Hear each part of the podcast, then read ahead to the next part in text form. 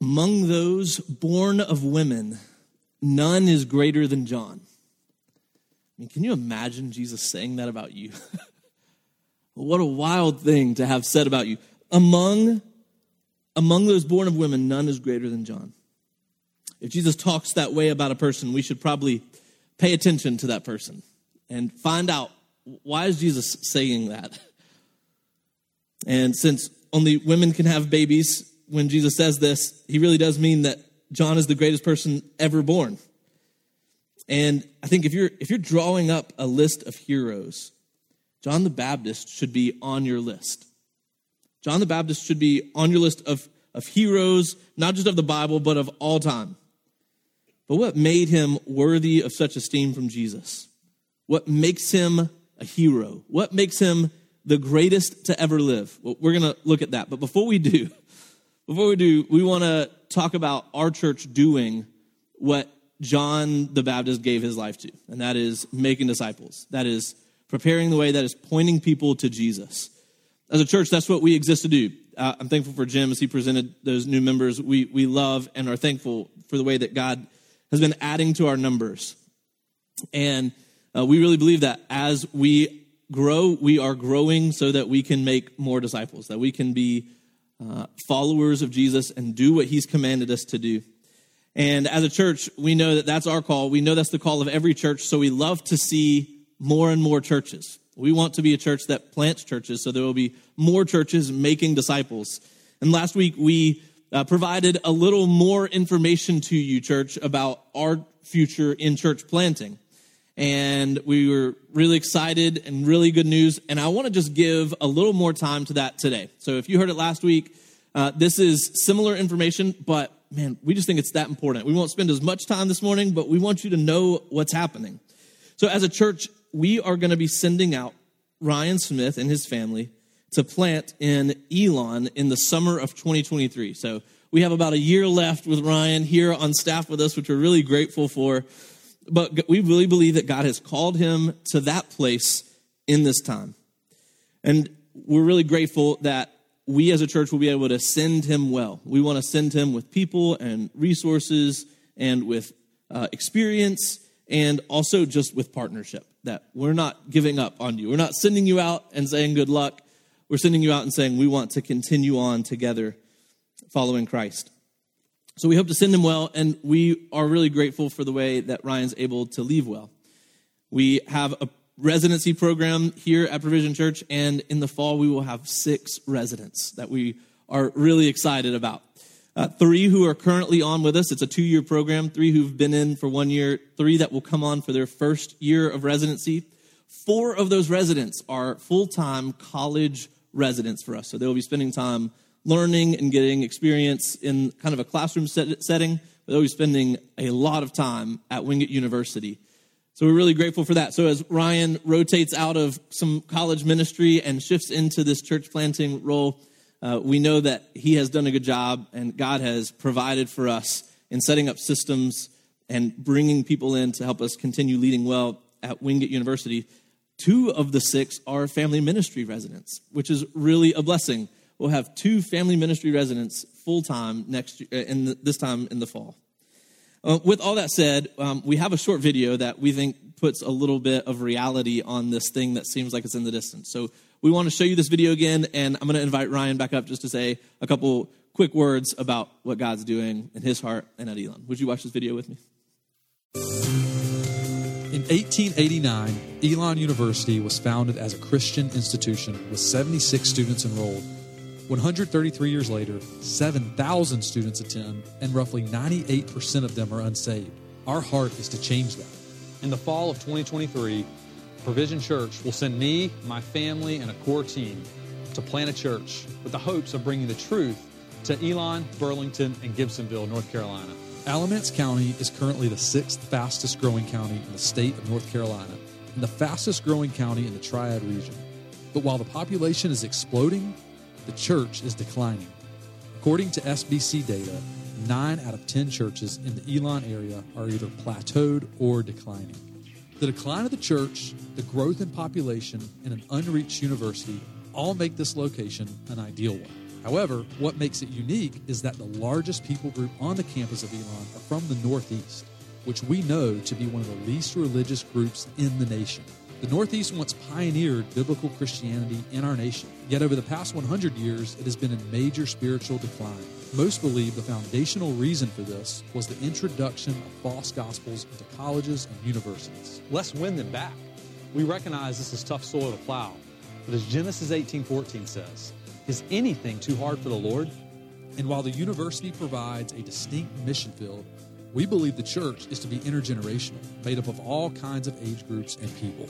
Jesus is the hope for the world. And as the church, we bring that hope. How will they hear if we don't tell them? We are a Christ centered community driven by the joy of the gospel who make disciples who make disciples.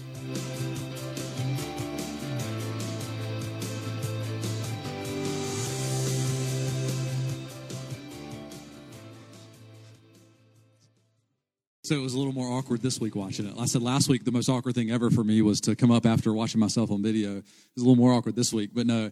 Um, um, again, I, will be really brief today, and I'm I, honestly I'm just excited. I, am just excited. I really don't know what I'm going to say right now, but um, really excited for what God is doing here at Provision, just at large. The fact that we can do something like this shows that God's at work and shows that disciples are being made. That is our mission. We're a Christ centered community. We want to come together and be in fellowship together um, and we're driven by the joy of the gospel because of what Jesus has done for us, then we go.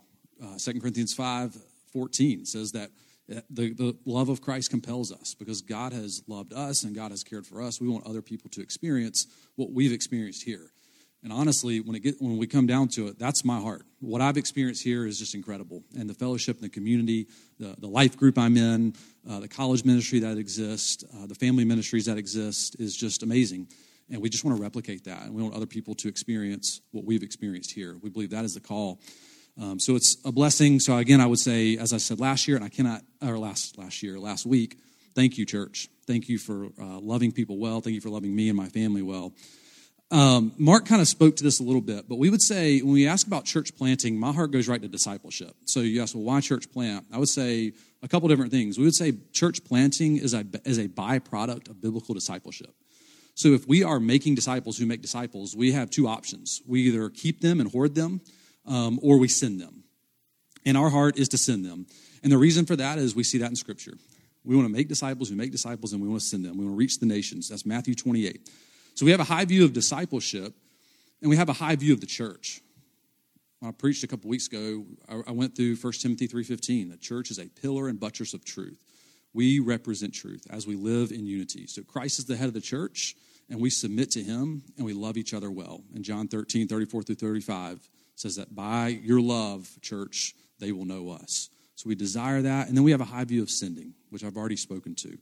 We are called to go. We are called to make disciples. Matthew 28, Acts 1. And as Mark mentioned, the residency really allows for us to do that. Uh, we have flexibility. Um, so I spoke last week to Cole. Um, Cole's a guy I've been investing in. You guys know Cole. I've been investing in him for, for several years now, and uh, just know he's qualified, know he's equipped. Um, I've kind of joked, we've kind of jokingly said you're getting a better college pastor now, um, now that I'm transitioning out. But not only Cole, Cole's been a blessing, but I think Quinn as well, and I think Quinn might be in here. I don't even know, but Quinn um, is serving right alongside of us as well. And then Michael with family ministry. We've got two more residents coming on for college, and another one for family ministry um, Alexis and Ashanti. So it's just been such a blessing, again, to be a part of all this. Uh, lastly, you heard a little bit of that with Elon University. I, I said this last week, but trusted and reliable missiologists, which are people that study missions, would, would argue and say that the, un, the Northeast is now an unreached people group. And at this point, at least, I'm not called to go to New England or to New York.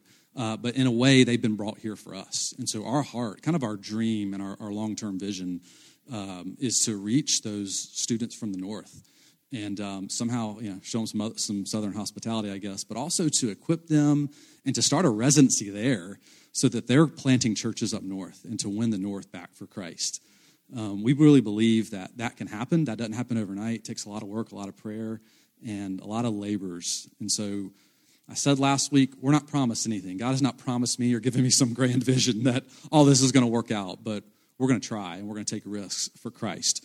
So we would love your prayers, church. We, I, I covet your prayers, and I mean that um, you know, deeply. So last week we had a prospectus or some prospecti, prospectuses, whatever that is. They're on the table in the lobby.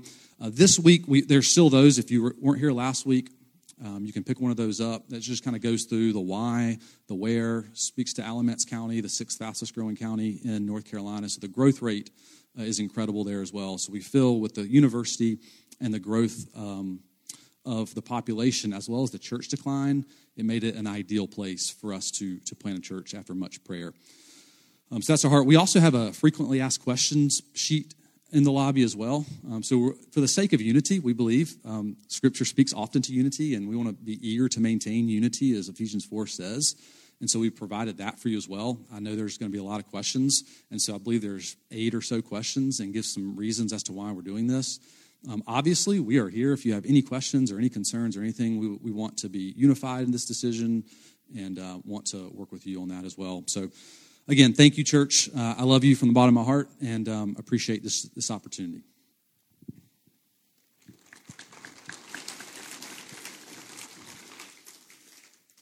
Thanks, Ryan.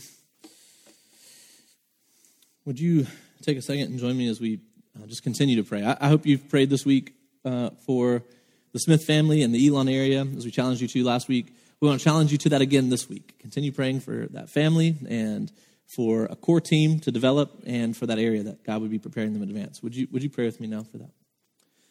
Father, we are, we are grateful that we know for a fact that you came for us while we were still sinners, that we had this great need that we could not take care of on our own and you loved us in such a way that you came and took that need for us.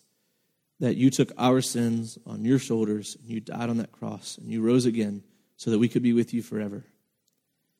God, we praise you for that. We thank you for the future that we have with you. We thank you for the way that you've redeemed even our present. God, we ask that now as we prepare to send a church to the Elon area, that as we boldly proclaim your gospel here in Union County, that they would also go in Alamance, Alamance County uh, proclaiming your gospel. God, we thank you for being worthy of that praise and of that proclamation. God, you are the only one who is. So, God, give us strength in that. I pray that you give strength to the Smith family as they prepare and as they go, that you would give them courage and boldness and endurance, that they would hold up under stress and trial. And God, we pray for the Elon, Burlington, Gibsonville area that you would be preparing hearts, even this year, that you would put circumstances and people into the lives of the people in that area to prepare them to hear your gospel and to respond in repentance and belief. God, we pray all this in Jesus' name. Amen. It was in Luke chapter 7, verse 28, that Jesus so highly complimented John. And I read you the first part of what he said. He said, I tell you, among those born of women, none is greater than John. But I didn't read you the second part of what he said. Listen to this. He said this right after that. He said, Yet the one who is least in the kingdom of God is greater than he. Yet the one who is least in the kingdom of God is greater than he. It's clear that Jesus defines greatness differently than our world does. That doesn't make sense. It was the humility of John that made him great. It wasn't the power and authority of John, it was his meekness and his humility. It was that he was like the one least in the kingdom. That's why we're going to spend the next few weeks learning about John. He was a prophet, and more, Jesus says. He was the messenger who was sent before the Messiah to prepare the way. The arrival of the messenger was long awaited. The prophet Malachi ended his prophecy. If you look in the book of Malachi in the Old Testament, it's one of the later books in the Old Testament, maybe the latest in the Old Testament. And he ends his book this way Behold, I will send you Elijah, the prophet, before the great and awesome day of the Lord comes.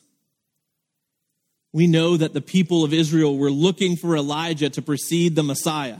We know it because the crowds asked John the Baptist, Are you Elijah? We know it because the scribes who paid attention to these things asked Jesus, Was John Elijah? They said, Why did Elijah have to come? The people had waited 400 years to hear from God. Between the Old Testament and the New Testament, the Jews waited expectantly for God to speak again. Then Luke tells us how God breaks the silence. If you have your Bibles, open with me to Luke chapter 1.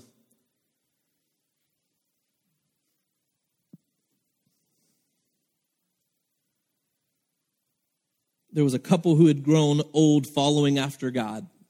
That's how they spent their lives. They were righteous before Him, the text says here in Luke chapter 1.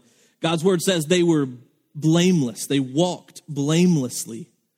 The names were Elizabeth and Zechariah. And they were never, never able to have children. Now, in their old age, they'd really given up hope of it. But God had other plans, as He often does. Zechariah was a priest, and one day, as he was serving in the temple, an angel appeared to him. That's where we're going to pick up in the life of John the Baptist. Would you look at me, look with me, Luke chapter 1, verse 12. God's word says this And Zechariah was troubled when he saw him, the angel, and fear fell upon him. But the angel said to him, Do not be afraid, Zechariah, for your prayer has been heard, and your wife Elizabeth will bear you a son, and you shall call his name John. And you will have joy and gladness, and many will rejoice at his birth, for he will be great before the Lord. And he must not drink wine or strong drink and he will be filled with the Holy Spirit, even from his mother's womb. And he will turn many of the children of Israel to the Lord their God, and he will go before him in the spirit and power of Elijah to turn the hearts of the fathers to the children and the disobedient to the wisdom of the just, to make ready for the Lord a people prepared. To make ready for the Lord a people prepared. The mercy of God is written all over this text.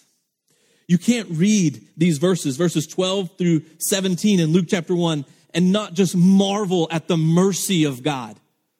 Who, his people who had rejected him and turned away, his people who rebelled and were enjoying their sin while they were in darkness, while they were in sin, he came for them. He's merciful here to provide a child for Zechariah and Elizabeth. He's merciful to provide salvation, and he's merciful to be making it known. In John's birth, God proves himself merciful. That's a beautiful truth about our God. He is merciful. When you think about mercy, what comes to mind? I mean, mercy speaks to God's compassion. It speaks to how he loves to help those in need and distress. And isn't that true of us? Aren't we those who are in need and distress, who have to have his compassion? And he gives it. He's merciful. So, what he does here, he does it by providing a child Zechariah does what you would expect just about anyone to do in this situation. An old man with an old wife, and the angel says, You're going to have a child. He asks, How? Look at verse 18. And Zechariah said to the angel, How shall I know this? For I'm an old man, and my wife is advanced in years. See, he was kind to his wife.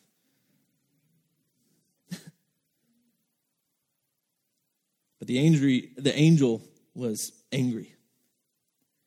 The angel heard the doubt in the question. He heard the skepticism. He heard the disbelief. Look at what the angel says there. He says, I stand in the presence of God.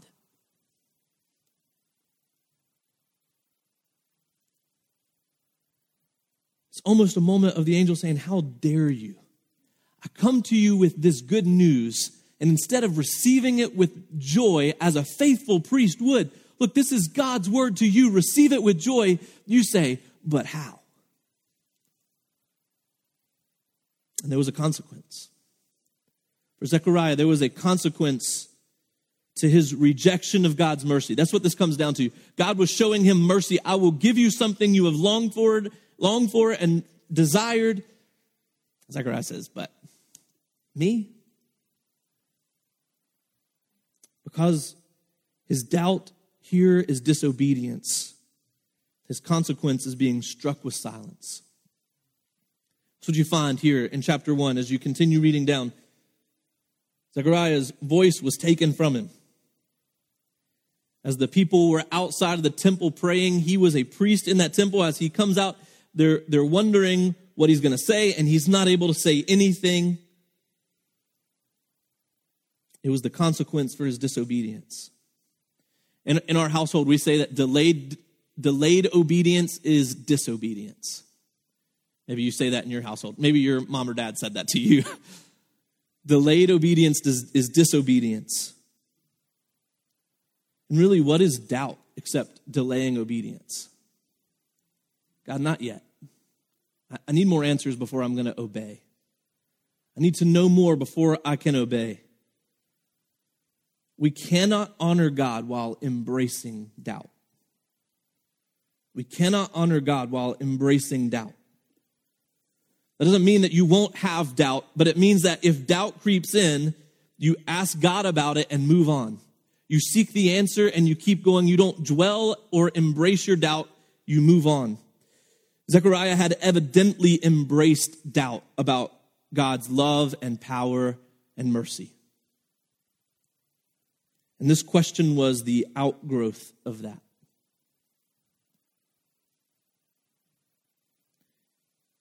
This doesn't mean you can't ask questions or not understand things. There's a difference between curiosity and doubt. This means you should approach your questions from a posture of faith. God, I believe you can. I just don't understand. That's a very different question than, God, I don't think you can. And I'm going to need to know how before I think you can.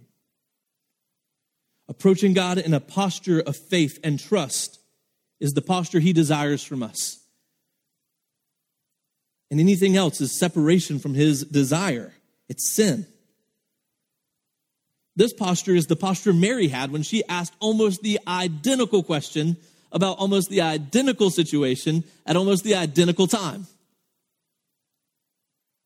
It was the same angel giving her similar news that you will have a baby. His name will be Jesus. She said, How can this be? But her how can this be was not an how can this be of doubt, but an how could this be of curiosity. When she visited Elizabeth, look at this. Look at what Elizabeth says. This is still chapter 1. Look at verse 44 in Luke chapter 1. Mary goes to visit her cousin Elizabeth. And this is what Elizabeth says to her after her arrival. She says, For behold, when the sound of your greeting came to my ears, Elizabeth said, Mary, when you said hello to me, the baby in my womb leaped for joy. And blessed is she who believed that there would be a fulfillment of what was spoken to her from the Lord. It's almost like, almost like Elizabeth knows what doubt looks like and what the consequence for doubt is. And she says, Blessed are you for believing. Blessed are you for your faith, that you believe that what God said he would do. By the way, can there be any question that God values life in the womb? Here, this unborn John recognized the presence of his unborn Lord John was being obedient to God's call on his life in the womb. it's pretty awesome. My wife's pretty pregnant right now, pretty and pregnant too. And I love I love I love to feel the baby move. I have no idea how obedient that baby is being in the in your womb. I, who knows? But here John was being obedient. He was proclaiming the presence of Jesus as early as he could. And Mary was too. She believed God and she was blessed. Zechariah needed help for his disbelief. What Zechariah found out was that even in his doubt, God was merciful. Even in his doubt, God was merciful. Isn't that good for us? That God's mercy to you doesn't depend on your goodness or righteousness, but that God's mercy for you depends on God's mercy, and God is merciful. Because God's discipline helped correct his disbelief, even God's discipline is merciful. Living a life of doubt towards God is really the worst kind of captivity, especially for those who might think themselves a believer, who might think of themselves as a follower of God. Here, Zechariah would have, and here he was living in doubt. God designed us for faith in Him because it's only by faith that we can know Him and have relationship with Him, that we can be in uh, fellowship with Him. God extends his fellowship to us through faith, by grace, through faith. So doubt takes that away. Doubt removes what God has extended to us. It creates barriers to what God has extended to us. It traps us in our own minds. God's designed us for faith in Him, and He is completely trustworthy. He is completely trustworthy.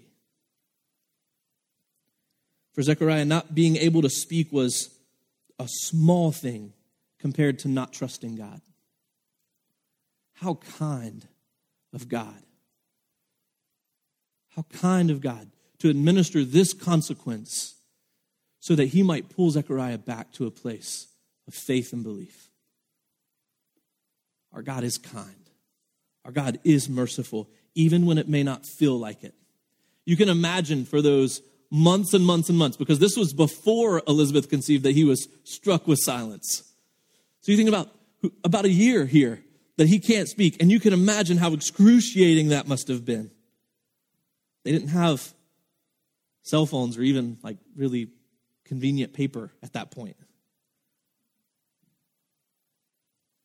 Even then, it was still a small thing to not trust in God. And that's true for you too. That's really important for you to grasp this morning. There is nothing in your life as important as what you believe about God. I loved hearing a story Ryan told recently about meeting with someone and asking that question or giving that quote. There's nothing, there's nothing about you more important than what you believe about God. And that is true. What do you believe about God? What, what do you believe is true about Him? Do you trust God? It starts with understanding that we are in need because of our sin, that each of us has sinned, and in our sin, we are separated from God.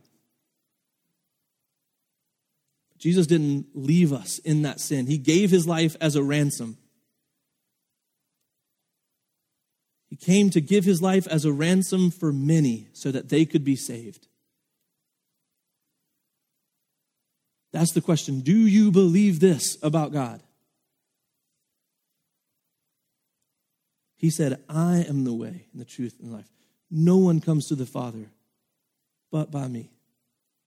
So, this problem of our sin is satisfied in his death and resurrection. He takes our sins on his shoulders and he rose again so that we could have life with him. And then he said, and there is no other way. Do you trust God? Do you trust Jesus? Because if your answer is anything other than Jesus is the only way for me to have union with God, then you do not trust Jesus. You do not trust God. You, like Zechariah, are setting yourself up for consequences. Our merciful God, completely merciful, is completely just. He will give you the right consequence for sin. He's established that. We know that the right consequence for our sin is death. It's an eternity apart from Him. We, we call that hell. Do you trust God? Or do you doubt? Today is a good day to drive out doubt. Today is a good day to leave no room for doubt in your life. That Jesus came to die for your sins and rose again, that you might be saved through his death and resurrection, not by your works, not by something someone else did somewhere else, but only in the person of Jesus Christ. Ask God to help your disbelief. Like the father whose boy, who he wanted to be healed from demon possession, he said, Jesus, help my disbelief. For us. What a good call for us. God, help my disbelief. God, help my doubt. Help me to have faith in you fully. God proved himself merciful, and Elizabeth had her baby. And this is what we see in verse 57. Now, the time came for Elizabeth to give birth, and she bore a son. And her neighbors and relatives heard that the Lord had shown great mercy to her, and they rejoiced with her. Do you see what is at the end of this in John's birth? It's joy. It's joy. Joy is such an important part of the Christian life. Not a fake happiness, not sunshine all day, but a deep undergirding joy in all things. A joy based on the fact that we are loved and known and at peace with God. Here they rejoiced with her. We can, we can know that joy follows obedience. For the believer, joy follows obedience. Really, if you follow this progression, joy follows mercy. Right? God showed her mercy and they rejoiced with her. But when we recognize mercy, when we see mercy, when we recognize, God, you have given me mercy, what do we do with that? What do we how what is our response to our merciful God? How could it not be obedience? How could we not willingly and gladly obey? That's what Elizabeth and Zechariah did. Even as you continue on after verse 58, their friends asked for the name, and Elizabeth said, His name is John. The angel said his name would be John. And they said, Well, no one else in your family is John. Let's ask the man. See if the man gives us a better answer. And Zechariah said, On a tablet with a pen, he wrote down, His name is John. He was obedient. Look at verse 64. And immediately his mouth was opened and his tongue loosed, and he spoke, blessing God. Look at this man who understood the purpose of his consequence. Look at the, un- the man who understood the mercy of God. He opened his mouth, and instead of saying, Man, thankfully that's over, he blesses God. Look how good God is. Look at this beautiful baby. Listen to my voice. Listen, the glory of God. How amazing is he? The Messiah is coming. 65 and fear came on all their neighbors What happens when God moves this clearly and with such evidence? Fear came on all the neighbors. Yeah. And all these things were talked about through all the hill country of Judea. And all who heard them laid them up in their hearts, saying, What then will this child be? For the hand of the Lord was with him. For the hand of the Lord was with him. Immediately after this, Zechariah began prophesying. You can't imagine that his prophecy, as you read through what he says, would have been sad and mundane. he is blessing God and proclaiming the coming of a king.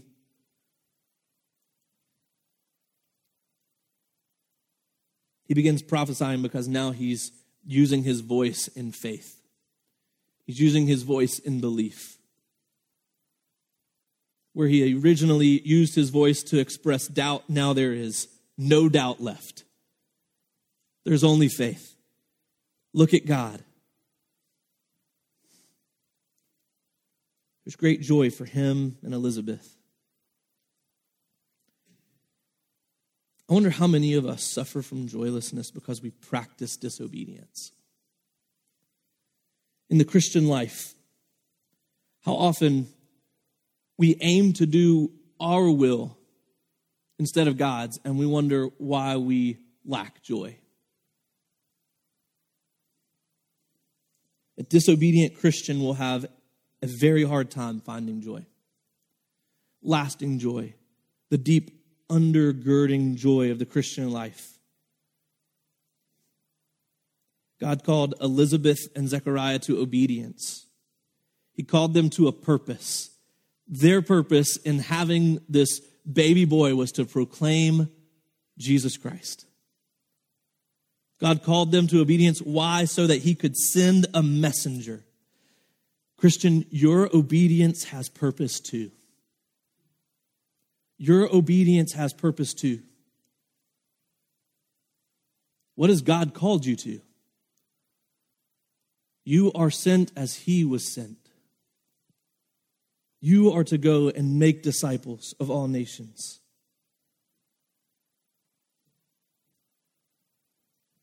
And what in John's life, as the messenger, would make him great? It was because he was a humble servant. That's how God measures greatness in his kingdom. I think if, if, you're, if you're considering for yourself, am I being obedient? Am I obedient to what God wants for me? How are you doing with humility? How are you doing with serving others? How are you doing with proclaiming the Messiah? I think those are really great questions to start with. What we see from John's life, of course, John was special here as a prophet to point to Jesus in this moment, a, a type of Elijah here, pointing to Jesus, fulfilling prophecies. But essentially, the call on John's life is the same call on every believer's life prepare the way. Go be in the harvest. Go call people to repentance. John was a humble servant, as we'll see over the next couple weeks. In Matthew 23, Jesus is instructing his disciples, and he says, The greatest among you shall be your what? Shall be your servant. Whoever exalts himself will be humbled, and whoever humbles himself will be exalted. John's life is an example for us to see the mercy of God. That in a life where everyone and everything pushes us towards being great and powerful and having the most and living with authority and being the greatest leader, the mercy of God says, I just want you to serve me. I want your life and I want you to serve me. Because of the call of Christ for us to be his servant, his yoke is easy and his burden is light. He is a merciful God. Praise God, he doesn't call us to be the most powerful person on the planet. We couldn't do it. But each and every one of us is equipped because of the Holy Spirit in us to be a servant to God. God has taken up dwelling in you so that you might serve him. Man, if that's not mercy, I don't know what is. If that's not kindness, I don't know what is. God has been merciful to you.